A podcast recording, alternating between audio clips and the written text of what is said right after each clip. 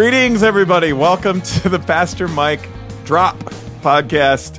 Uh, Emily Langpaul, my co host, is here. Hello, Emily. How are you? I'm great. Thank you. That is absolutely wonderful. Thank you for uh, being here, too, to our two special guests. Uh, we have Colette Nelson, the uh, Director of Care Ministry here at Hope, and Ben Mason, uh, Pastor of Marriage and Parenting and all around good guy, too. So, welcome, you guys. Thank you. Thanks for having it's us. Good to be here. Really, really glad you're here. So we we always have a kind of a silly question to get to know you a little bit better. So my I'm question, scared. yeah, no, I'm going to make it really simple today. It's it's sort of like a real elementary level thing. It's just, but I, I'm curious uh, if you could if you could only eat one thing for dinner tonight, what would it be? What would be the thing that you would really want? Because I think that's revealing. Like, what is what do you have a taste for? Steak. Really, you're a steak guy. My answer is always steak. Is it what kind of steak? What kind of a what kind of a cut and, and, and how do you like it cooked? Uh, I like my steak rare to medium rare, and then uh, I think I we eat a lot of strip steak, New York strip. Uh, I like a ribeye. I like a more flavorful cut than a typical fillet. I feel like a fillet is a good tender cut, but it doesn't have the same depth of flavor that a ribeye or a strip steak does. ben is quite a chef. Ben is. He is.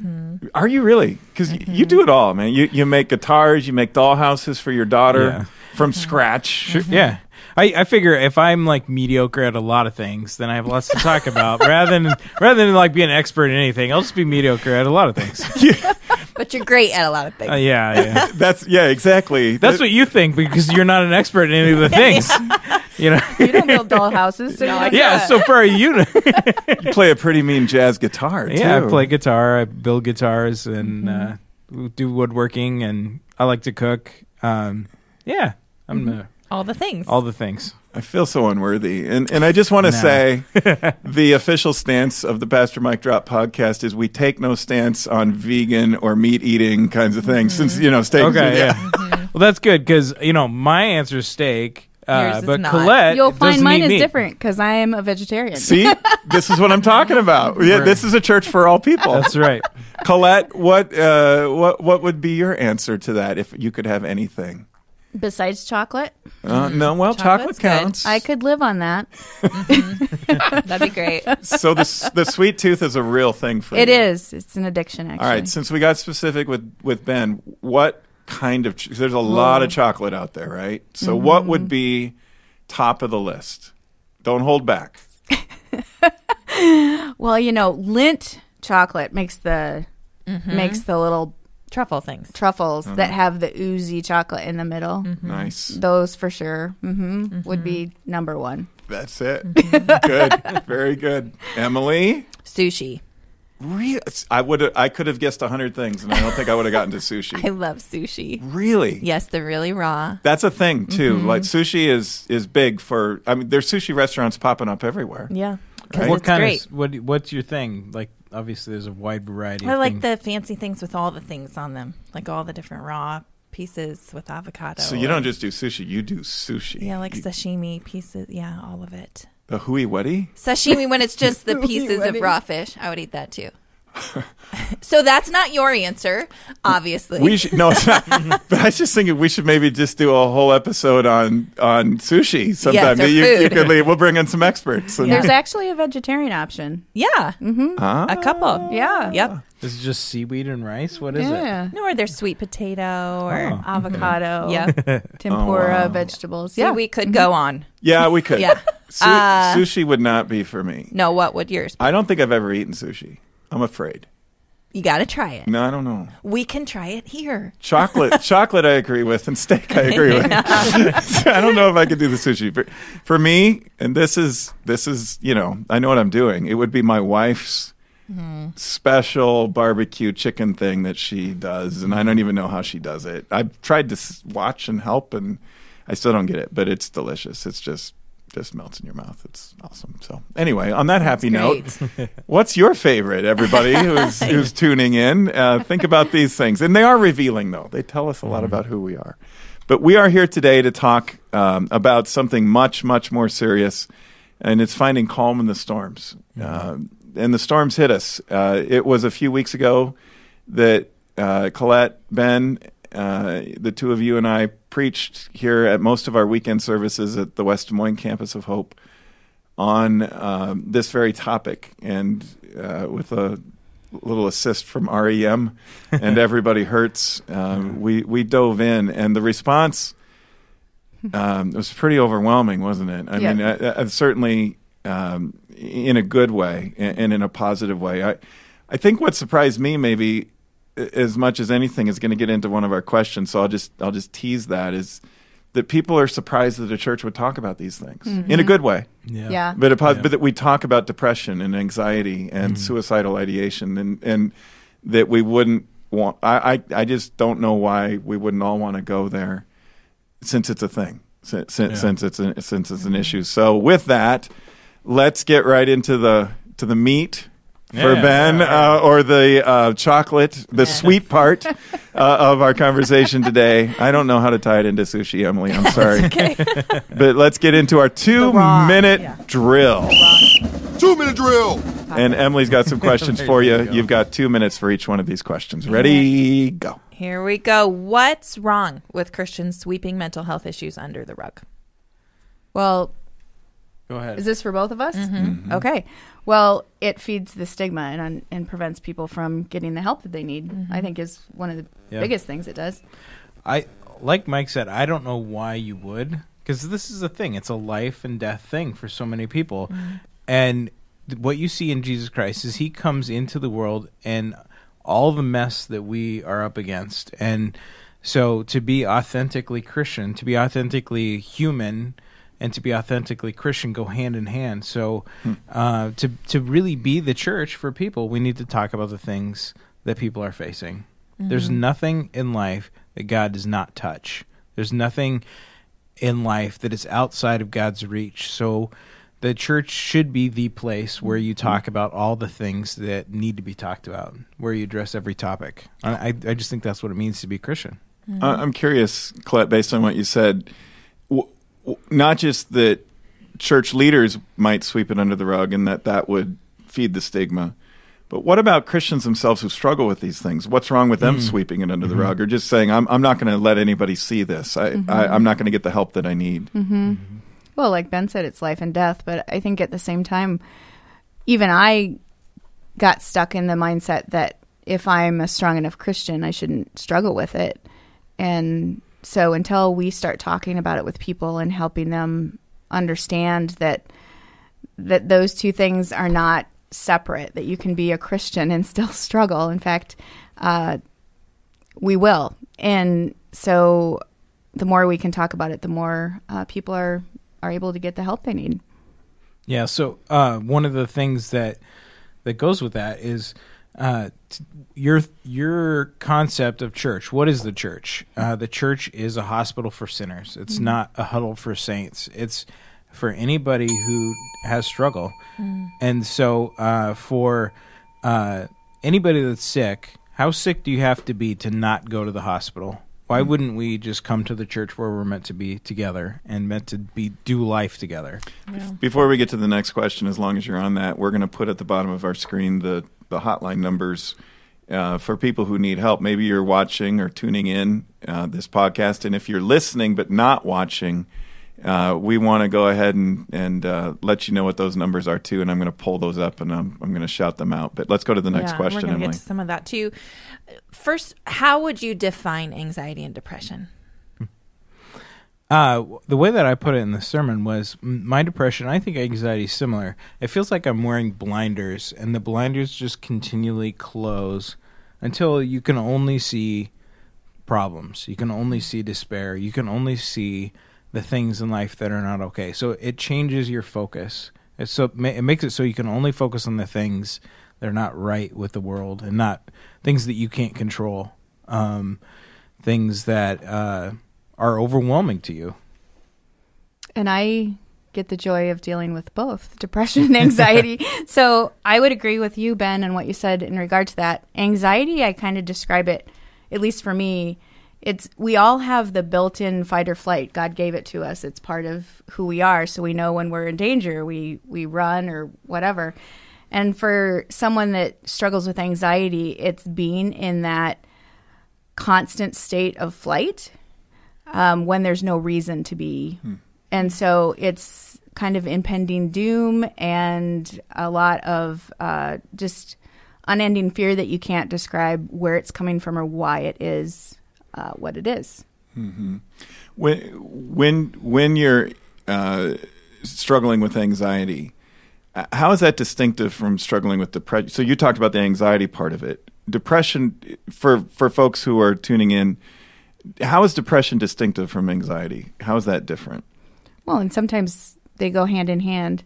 I Right. Could, I could get the DSM five out, and we could really look at the definition. But but basically, uh, it's going to look different for everyone. But the commonalities when you look at depression is depression is more of the loss of interest. Um, everything is hopeless. Those types of things. Now, when you look at anxiety being kind of this this heightened fight or flight thing, that can feel hopeless. So they kind of can go hand in hand. But there's definitely a difference in regard to how it plays out. And that's why we often hear depression and anxiety coming uh, as a couplet, right? Yes, That they for come sure. together. my, in my household i struggle with depression my wife struggles with anxiety and it is like for me it's like that that down of like there's no interest and no motivation and no energy and anxiety feels like this uh, heightened level of anxiety or of energy. Like I, I can't stop worrying. I can't stop thinking. And depression is like i can't think. I, I can't even worry you know in a way. And so we're we're just really fun to be around. And and so uh, Actually, you are. You We'll- are. We'll, we'll, we'll get to that. So let me let me hit these numbers. The National Suicide Prevention number is one 273 talk T A L K or eight two five five. one 273 talk and we also have a pastoral care emergency line that is answered twenty four seven. 365 days a year, and that number is 515 for our local area code here in Des Moines, 875 5300 515-875-5300 just want to get those out there. Mm-hmm. Um, and if that helps one person i think it was worth those few seconds to say And that. even if you don't feel like you need those now, put them in your phone. It won't Yeah. hurt to have them in your phone. Mm-hmm. You never know when That's you're right. going to come across somebody that doesn't need them. yeah. Yeah you can pass them along. It can be mm-hmm. one of it, it can be a life-saving thing. You know we take cpr classes right? And um, having that in your phone and being able to share that with somebody who needs it can be a lifesaver. Well, it's not you- just it's not just that. It's I think for all of us too. None of us anticipate ever being in that space ourselves. Right. You don't To- take CPR because you think, oh, I can't breathe. I'm going to go take a CPR class. you, you you take CPR for the eventuality that Right. that that will be a helpful thing. Yeah. So next question uh, is is really important. I think to clarify, it's is depression and anxiety a punishment from God for some past sin? No. Next question. My answer is also no. Yeah. No. Yeah. but that's a big question. Would you like us to flesh that out? I, I'm not, I don't. I don't know that you guys necessarily sound confident uh, in, in your answer. Maybe, maybe explain why it's a no, or, or why some people think it's a yes. Because you, mm-hmm. you too, and, and myself and Emily, you run into this too as mm-hmm. as an as a minister here at Hope. We run into people who think it is. Mm-hmm. So the what what it means to be human is to take whatever we experience and make meaning out of it. We're like meaning making robots, and so we try to make things make sense. And and the reason why we're wired that way is, and I'm going to get real the- theological here. We we You are a theologian, so we are we are meant to articulate the praise that all of creation speaks. All of creation, uh, you if you read Psalm 19, it's like all of creation is is speaking praise without speaking words, and what humanity does is articulate that praise. It's like adding lyrics to the backbeat of all creation. So that's what we're meant to do. So in our our design to create meaning when we experience any experience but especially painful experience we try to make that experience make sense and so drawing causal relationships uh, making connections uh, finding blame these are all ways that uh, the way that we make meaning gets twisted by sin and by anxiety and by depression and and all the other things that go into the world and so as we uh, try to make meaning then we do things like what what the disciples did. They say, "Who sinned, this man or his parents, that he was born blind?" This is the exact same thing that we are doing. Still, the disciples are doing. This is a part uh, when I was in an earthquake in Haiti, people thought, well, this is because you know uh, the, Haiti's uh, full of people practicing voodoo, or when Hurricane Katrina happened, this is because of the uh, the debauchery of New Orleans. But that's just not how it works. Instead, what Jesus says is, this has not happened that that because of sin, but so that the glory of God can be revealed in experiencing the miracle, in experiencing the healing, and and God is taking the the crooked things in life that are twisted by sin and chaos and making them right. Truth. Okay, next we talked about certain numbers to call for help, but where can someone with who struggles with suicidal ideation turn to for help? And what does that ideation mean? So, suicidal ideation um, is just the concept of um, having the idea of of taking your life. Uh, there's a there's a lot of people in our world, including myself, at one point in time, that can be in a dark space and just not want to exist. Um, that can be common for a lot of us. There's there's a big difference between that though and someone who actually is thinking of I don't want to exist. I'm going to kill myself. This is my plan and I have a way to to accomplish that. And so there are people because of their diagnosis that can hang out in suicidal ideation a lot of their lives where every day can feel like you know a challenge in regard to reining those thoughts in uh, in regard to killing themselves. Um, but as far as where to get help, obviously we talked about the we talked about the suicide hotlines and such. But regardless of where you're listening from, uh, if if someone's up against it to that regard, nine one one is always uh, a good good phone number to call. Uh, the cops here locally are some of our, our best advocates in that space, and they will be there in a heartbeat uh, to get people the help they need. Here locally, we have a crisis um a crisis observation center at Broadlawns, where when people are feeling unstable and they're not sure that they are safe, uh, they can go there and be evaluated uh, and things like that. So, Yeah, absolutely. When in doubt, reach out. If you think that somebody's in, or, or you think you are uh, in trouble, um, and th- they would rather you call nine one one if you think you might need nine one one than you to to think, oh well, I wouldn't want to bother them with this when it's actually something that is life and death. And uh, I've been on that uh, on the calling side, not for myself, but for people that I've worked for in uh, care and as a pastor, but also family members where you have to call and say, uh, I think this person's in danger. And that's totally appropriate. When somebody's in danger, do what needs to be done to make sure that they don't get hurt. yeah, and also don't be surprised if the person themselves is initially not happy with you.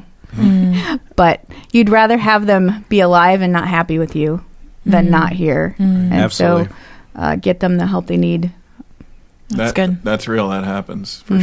sure. I've I've experienced that too. People are so mad at me Yeah. for Yeah. for saying, "Okay, we're gonna we're gonna go to the ho- we're gonna go to the hospital. Yeah. We're gonna we're gonna get you the help you need." And Yep. boy, they they have disowned you, you know, in For a while. eighteen different ways, and then right they realize, um, yeah, that was a that was a matter of life and death. Yeah. What would you tell people about how we can find peace in the middle of storms of uh, mental or emotional chaos? You want to arm wrestle and no, go ahead. No, I, for myself and what I spend a lot of time um, with people on is just, I think the biggest thing we can do, um, preventative as well as when you're up against um, just chronic mental health issues or whatever, is one, just being grounded in the ever present moment, like today, right here, right now. Um, anxiety and depression uh, tend to, to oftentimes get you to places where you're overthinking the future or what's to come and all of the bad that could come out of it. And so I spend a lot of time with people reminding them like you, all you have right right now is right here, right now, today. Um, nothing more than that, and God's got tomorrow. Um, and then grounding yourself in God's word and His promises, because as Christians that struggle with depression and anxiety, we have something that not everybody does. We have the hope and the light of Jesus Christ. And so when I'm in the thick of it, um, it's those things where I can't see quite clearly on my own, maybe not even thinking logically, uh, in regard to what I'm up against. If I have God's word in front of me, it reminds me um, who I am, whose I am, and that His promises are true not only when the Bible was written, but today and every day for us as we continue to be up against it. Yeah. One thing that uh, strikes me as we uh, think about this is um, we, as Christians in America, not just Christians in America, but as Americans and people in Western civilization, are uniquely positioned to have more comfort than the vast majority of the human population throughout history or in the world today. We're more comfortable than ever. And because of this, which is not, that's just the thing. It's not a bad thing or a good thing. It's just a thing. Uh, but that comfort is true comfort, but also false comfort.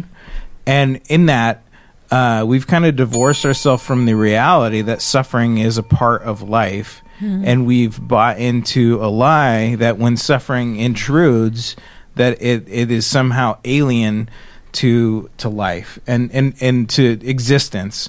Uh, the suffering is a is a part of living in this broken world, and when we realize that that is the normative way of existing, then what we can realize is that what Jesus says in this har- in this world you're going to have trouble, but take heart because I've overcome the world. And and I think Christians and people in the rest of the world get that in a different way than we get it because we are so uh, we're we're we're just so used to used to comfort that um, we've kid ourselves and, and deluded ourselves into thinking that comfort's the normative way of existing. Let's take a deeper dive in, into that, which is the next segment of this podcast. We we like to start with some shorter conversations about topics, but then we want to we want to do some scuba diving, right? We want to we want to swim around a little bit That more. gives me anxiety. okay, let, let let's put it this way. Let's dive deeper into a box of chocolates. okay, thanks. All right, and, and make sure that we, we sample all the good flavors. Uh, so we're, we're we're not going to just eat one and say that's it. uh, so uh, we, Emily, I want to start with you. You you're in a position as the executive minister of youth and family ministries, so you see a lot of students uh, who struggle with depression, anxiety, uh, suicidal ideation. Uh, there probably isn't a month that goes by, much less a week, where we don't bump into that. And so maybe from the outside looking in, people think, oh, children's ministry, mm. how cute and, and, and how, how lovely and, and, and how angelic. And isn't it just, you know, sitting around and singing some nice songs and, mm. and, and isn't that great? And it is that, right? I don't want to minimize that. It's, Yeah. the church church people are so good at always doing either or. And they're always saying, well, it's not that, but it's this instead. Well, actually, it's both. Yeah. Right? But in that both end part of it, mm-hmm. what do you run into? Uh, what what what's that like? What do you see? Because the trends are kind of disturbing, aren't they? Yeah, they are. Um, and I, yeah, it is a trend uh, that only seems to have gone up uh, as I've done this. And I think when I look at it, I realize students are in middle of a lot of life. And so, right as we talk about adults who have these struggles, students do more and more. And I think it's only been uh, something that's grown because they're stuck in their own world of social media and their relationships are different than they used to be. Uh, they're not out and about with people as much as they used to be. And so we come across uh, students, yeah, quite frequently uh, who are struggling with all kinds of things uh, that are really, really heavy and scary and they are life threatening. Um, we've made lots of those calls of, of safety checks and and trying to get students the help that they need. And i think for a student they can't pinpoint it as oh this must be my depression.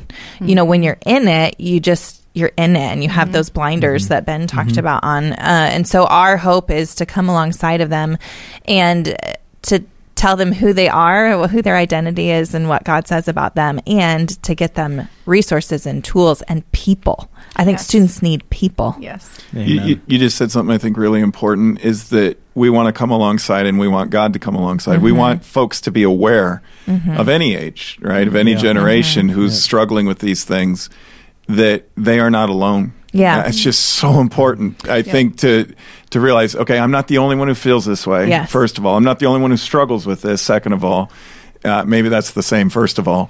But uh, since I'm not alone, uh, it's great that I have community. It's great that I have family or friends. And this is where church maybe is somewhat uniquely positioned too. Uh, school can be this for people as well.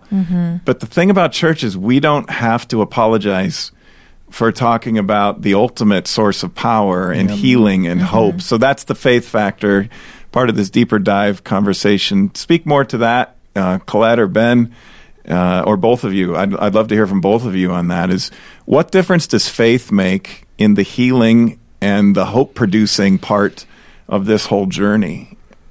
It makes all the difference. I, Yeah. I don't know how you do it without it. Yeah, I'm there's not some sure people either. that that muddle along, but I, I really think that at the heart of it, uh, what I was talking about earlier, we, we find false comfort in a lot of ways, but the only true comfort is to realize that the one who put the longings within our heart is also the one that fulfills the longings of our heart. That you know, uh, we have this deep longing for connection, and a deep longing to be known and a deep longing to to be seen and a deep longing to matter and every single human being does and and in mental illness but in in just existence as a teenager for instance or as a middle-aged person that's going through some crisis or as somebody that's older that uh, is uh, struggling with what what's my purpose now that I'm retired and losing some of my uh, ability in my body or whatever it might look like uh, all those longings are only truly fulfilled in God. Only in God. And so uh, we we can find something that will help uh, me get to the next day in psychology. We can help me find some good tools that help me uh, make sense of my world. Uh, we can f- you eat a different uh, diet so that I'm eating less steak and I'm eating more le- less chocolate. uh, You know, less and- chocolate healthier. yeah, right. Uh, but and then at at some point, I'm gonna see like this makes a difference, but it's not gonna make the difference. Mm. The only thing that's gonna make the difference is relationship with God, and I see that every day. Is you know a lot of what I do is meet with couples, and there's they they want communication tools or they want me to tell their spouse stop that thing you're doing right? Or they want techniques. And we can talk about that and that's all well and good. But what's really needed is jesus christ So how I agree hundred percent. How do we strike a faithful balance between realizing and sharing the good news that Jesus has a transformational healing power for mm-hmm. people who struggle with mental health issues mm-hmm. of any stripe? And we've seen it, right? We've all witnessed mm-hmm. this that you know, we try, we try, we try, we do everything we can. People do everything they can. Communities do everything they can. Uh, school counselors, everybody does everything they can and then uh, we see what Jesus can do, and it's that it's that uh, breakthrough moment, right? The the wall gets kicked down, and new life and freedom begin to become a part of that person's life, and healing starts to happen. But how do we strike a balance between that and the people who might be tempted to over spiritualize it and say, well, okay, so the way I'm going to get over my depression or the way I'm going to get over my anxiety is I'm just going to pray it away uh, or uh, I'm going to believe harder in Jesus, and then Jesus is going to is, is going to take it away. How do we balance between that and over on the other hand saying, well, I don't want to take any uh, antidepressants. I don't want to take any. I don't want to get therapy. I, I don't want to do those things. Colette, what would you what would you say to that? How do you strike that faithful balance? You need to have your other mug that says it's okay to have jesus and a therapist Oh, too. I do. I have that at my desk. Yes, and because- Zoloft, right? because it is important to have both. Um, it is a balance, and I, I think as Christians we get in weird spaces with that and think that um, it should just be one or the other. But I, speaking from personal experience, I was raised in the church. I uh, believed in God, and um, and uh, and a lot of a lot of the people that are listening to us are faithful Christians. Yep. Um, but when I was up against it, I realized that everything, um, the people that I had in my life, the the therapy that I was doing, all of the things, um, ultimately, at the end of the day, I had to fall to my knees and um, ask God for help. yeah Uh, and in that space, uh, and in my journey, I it, it's getting to know the character of Christ because one of the things that a lot of us with anxiety deal with is perfectionism and also control.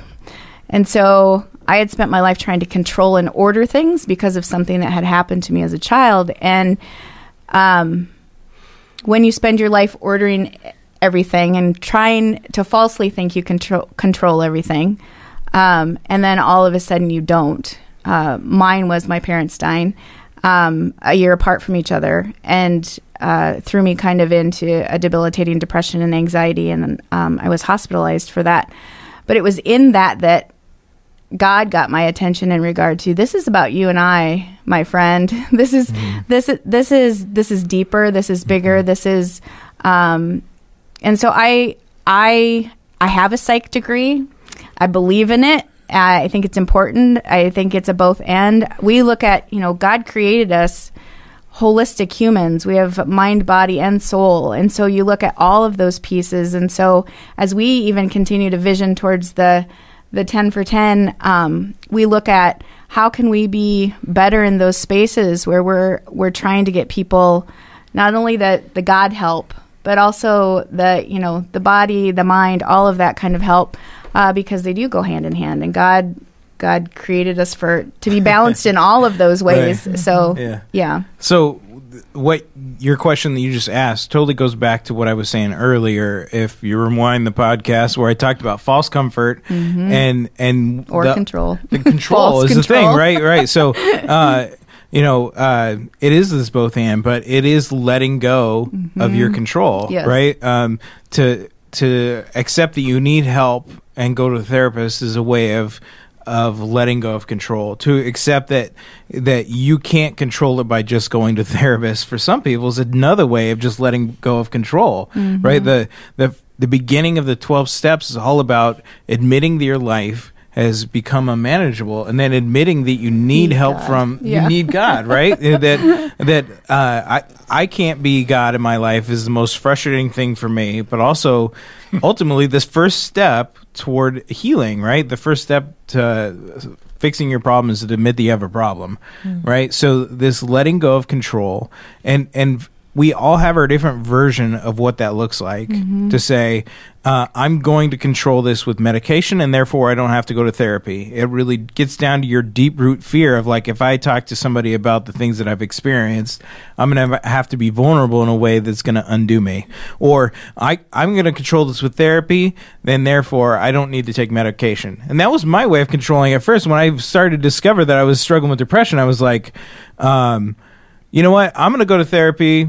I can think my way through this. I can feel my way through this. I can solve the problems, but I don't want to take medication because I don't want to be like one of those zombies that uh, is just zonked out all the time. And my therapist put it like, think of yourself as a shape with different sides. And there is a psychological side, there's a chemical side, there's a physical side, there's a spiritual side and each one of those sides if one of them's out of alignment then working on the other sides isn't going to fix that side that's wrong Right. or mm-hmm. not It's okay balance. or out of balance. Mm-hmm. You you can't fix a physical problem with a chemical solution. You can't fix a chemical problem with a spiritual solution. You can't fix an emotional problem with a chemical solution so uh, the the motto in our family, like I said, my wife struggles with anxiety and I struggle with depression. So we decide that you know couples that medicate together stay together, and so we um, we realize that that's a really important part of our you know having balance is making sure that we're both medicated, and you know it's a joke, but at the same time not. Like you know if you uh, struggle with uh, diabetes, take the medication for that. If you have cancer, take the medication for that. If you have irritable bowel syndrome, take the medication for that.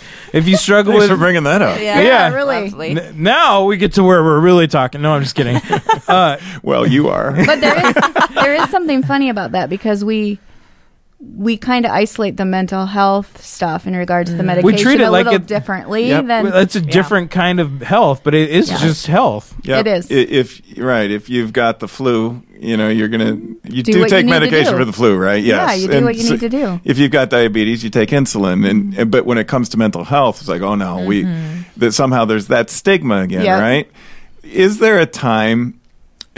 Let, let me just talk about, from my perspective as a pastor and a, and a counselor or a care provider, there is every case is different, and there is a time though for some people when it's time to get off the medication. Yes, absolutely. And, And, not and so, needs so it either. I think it'd be really important is if we're going to be, as we're taking this deeper dive into the box of chocolates of mental health, that we we don't talk about description as prescription. Yes. Mm-hmm. So Ben, in your case, with with you and Stephanie, the couple that medicates together stays together. What a great line!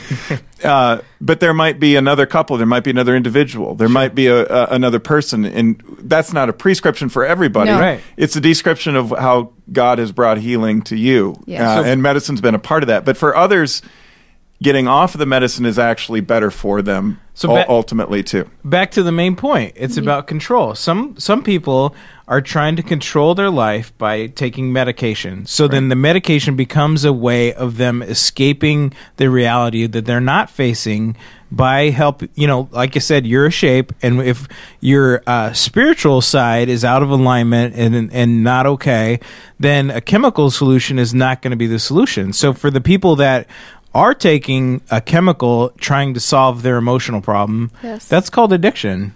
Uh, and and there's other people that are addicted to uh, behaviors that aren't chemical that are they're trying to solve their spiritual and emotional problems that way. Colette, what would you say to um, you know the, we, Emily talked about the trends and seeing so many youth and young people, younger generations struggling with mental health issues, a- and all of the accompanying uh, stressful things that come with that. What what do you see? And this is kind of taking the the conversation to another place, but I want to make sure we talk about this at least briefly before we close.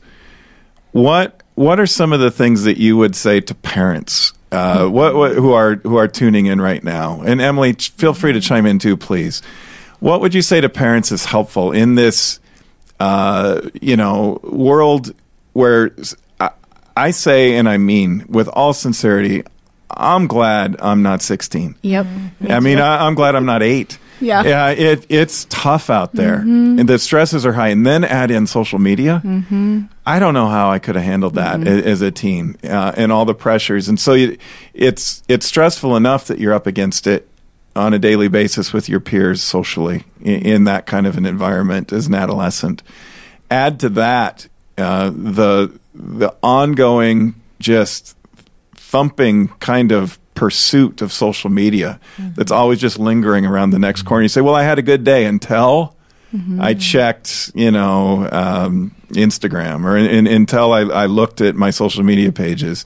And all of a sudden, it just spins you down. What tools would you give to parents to say, because because that can contribute to the mm-hmm. to the to the stresses that people feel, which only amplifies the depression or the anxiety. What would you say to parents who are struggling with how can we do that better? And even as parents of faith, Yeah, I can speak to that as a parent.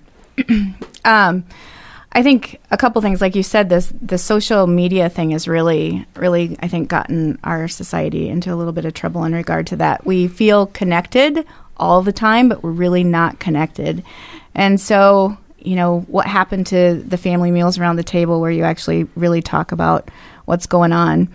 Um, I think what I run into a lot of times with parents, you know, who want to fix this stuff for their kids. Um, obviously, there's there's some things to figure out there too in regard to um, what they can own and what they can't, what's theirs and what's not, and just boundaries and healthy things like that. But at the same time, I've always encouraged my kids talk to somebody. I don't care if it's me, but just talk to somebody. And so mm-hmm. whether it's a counselor or somebody at, you know, youth group or whoever it is talk to somebody. And you also find students that that aren't big talkers so then find an avenue for them to get the outlet of what's inside out. So i have an mm-hmm. art, art therapy background as well. And so for some kids it's it's creating art. It's journaling it's writing it's whatever so they can get whatever they're feeling inside out um, because that also helps so i think those are some things mm-hmm. that come to mind right off i don't know what else Yeah. you would say I Em? would I would add sometimes for me the parents are even harder to talk to. It's just heartbreaking. I I come across parents all the time just desperate to do whatever they can to help their child through some of these challenges and and they're doing everything they can. And it's, mm-hmm.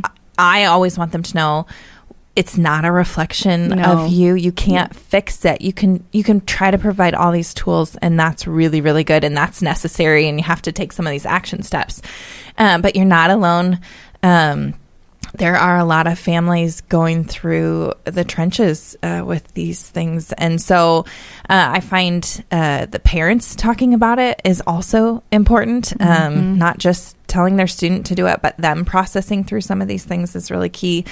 And then, uh, yeah, I would echo a lot of uh, what Colette said. I think sometimes as a parent, it's hard to say, it's okay if it's not me, but go talk to somebody I know. else. We all want it to be us. But Yeah, and that's it's like what are they going to talk about? What are they going to say about me? And we all know, you know, that different things can come out, but we're you can find safe places uh, for both uh, the parents and the, and the students. And so I think that's what I would say is you're doing a good job loving them big and finding them help even if it's not you is mm-hmm. loving them in the best way you can. It seems to me that the healthiest families talk about these things. And so mm-hmm. what's inside mm-hmm. comes out, as you were saying, Colette.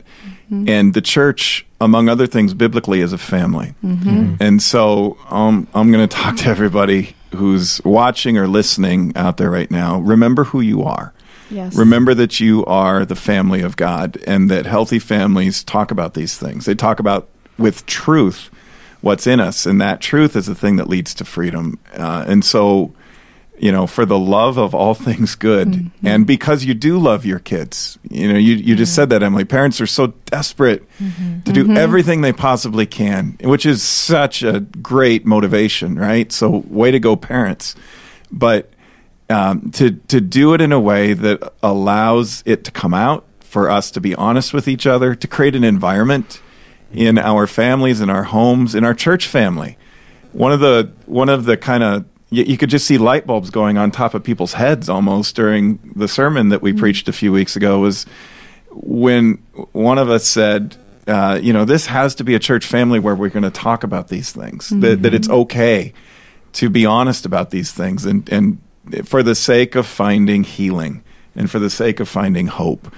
I wish we could keep talking about this for a long, long time, but we're we're running out of time. So at the end of every episode, we have what we call the mic drop moment, um, which isn't necessarily like massively profound mic drop, but say no pressure. yeah, that's Yeah. right. No pressure. But, but this let, over. let, let me put it a different way. What did you learn here today? What what what did we learn from our conversation with each other? I know I learned a lot. Um, and Emily, it's not fair, but I always start with you. So uh, the, it gives gives me a little more time to think it through and process the great conversation we've just had. Yeah. You know, Ben talked about the comfort piece of that's the world we live in. And I think that really stands out for me because the Bible tells us that we're going to come across tough stuff and then tells us uh, that we know who to turn to. We know God's in it. And so I think recognizing that that that might not be where we're at right now is this place of seeking help for ourselves or somebody else really close to us right now but uh, we we know that we're going to see it uh, with with our own life and so how can we always be turning our our eyes to God and our identity back to who he says he is so that we can hold on to that because we know stuff's coming Yeah. Yeah. Yeah. How about you guys? Mic drop moments? What'd you learn? I um as we as we talked and as I share things that I've shared other times, it's just this reiteration to me that I can be myself and that's mm-hmm. okay. And I think we all need to hear that. Uh that God loves you just as you are. Amen. Mm-hmm. And there's nothing you need to do to get right before you can come into God's presence. God already knows all the stuff that's not right when you mm-hmm. are ready, and He loves you anyway. And it's not that He loves everything about you, because that's not that's not true either. I you know that's that's another way of pretending like things are what they're not. But at the same time, uh, God is embracing you because He's your heavenly Father, and He just wants you to come into His arms, and He can't wait for you to come home wherever you're coming from. Just come home and know that you're at home here, and here being in God's presence, and here being at Hope or any other church. Just know that you're loved. Amen. Colette, what did we what did what did you learn here today? Oh, so much. I I think like you said, just kind of a really good reminder how blessed we are to be a church that does talk about it and that we can be ourselves. Um, growing up, I didn't have that, so hopefully us being real and honest with with who we are um, helps helps people seek that and just a really good reminder that um, like ben said god loves you right where you're at right in the midst of it and our heart for you is that you hear that and know that to be true Thank you. For me, uh, it was something you said there toward the end, Colette. Uh, I, I- there's so many moments in this conversation. It's like, yeah, that's it. But it's it's it, sometimes this is why community is so good and Christian community is so good. One of the reasons is because we may know things, we may be able to um, think through things and have uh, kind of conclusions in our mind about things. But sometimes when you hear somebody articulate it in a new way, mm-hmm. i- it's like, oh, that's the way. That really sums it up, and then you can carry it with you, and it's it's closer. So you said something very simple but profound. Mic drop worthy. Then I think is that what's in has to come out. It, it mm-hmm. has it has to come out, mm-hmm. and that means for people who are struggling, uh, we have to give them those avenues. absolutely Um, that's all we can do. We Yeah. can't make people, you know, share what they're not going to share, but to hopefully make it safe and and to not put on that stigma that we've talked about as a church family uh, or as families within a church. It says, well, in this family, you're gonna e- even if you struggle, you're gonna pretend you don't, and and just kind of suppress it and push it away. What if uh, instead, we put all of our faith, and I think this is a faith issue. We put enough, we had enough faith in God to say, uh, we aren't going to pretend to be something we can't be. Uh, we're going to be people of God who trust in the grace of God, and so we're going to acknowledge when we aren't right, and and we're going to do that for our own health and, and for our own well being and for the sake of who God has called us to be and and to reach full potential. So, thank you for that. Uh, both of you guys, Colette and Ben, you are such a gift to this church. Oh, thanks. Uh, and and you really represent a much much wider team of care providers here, Yes. pastors and Yes. chaplains and care ministers, who are just outstanding, uh, faithful people. Uh, and so we're here for you, for you, uh, w- who are listening, who are tuning in.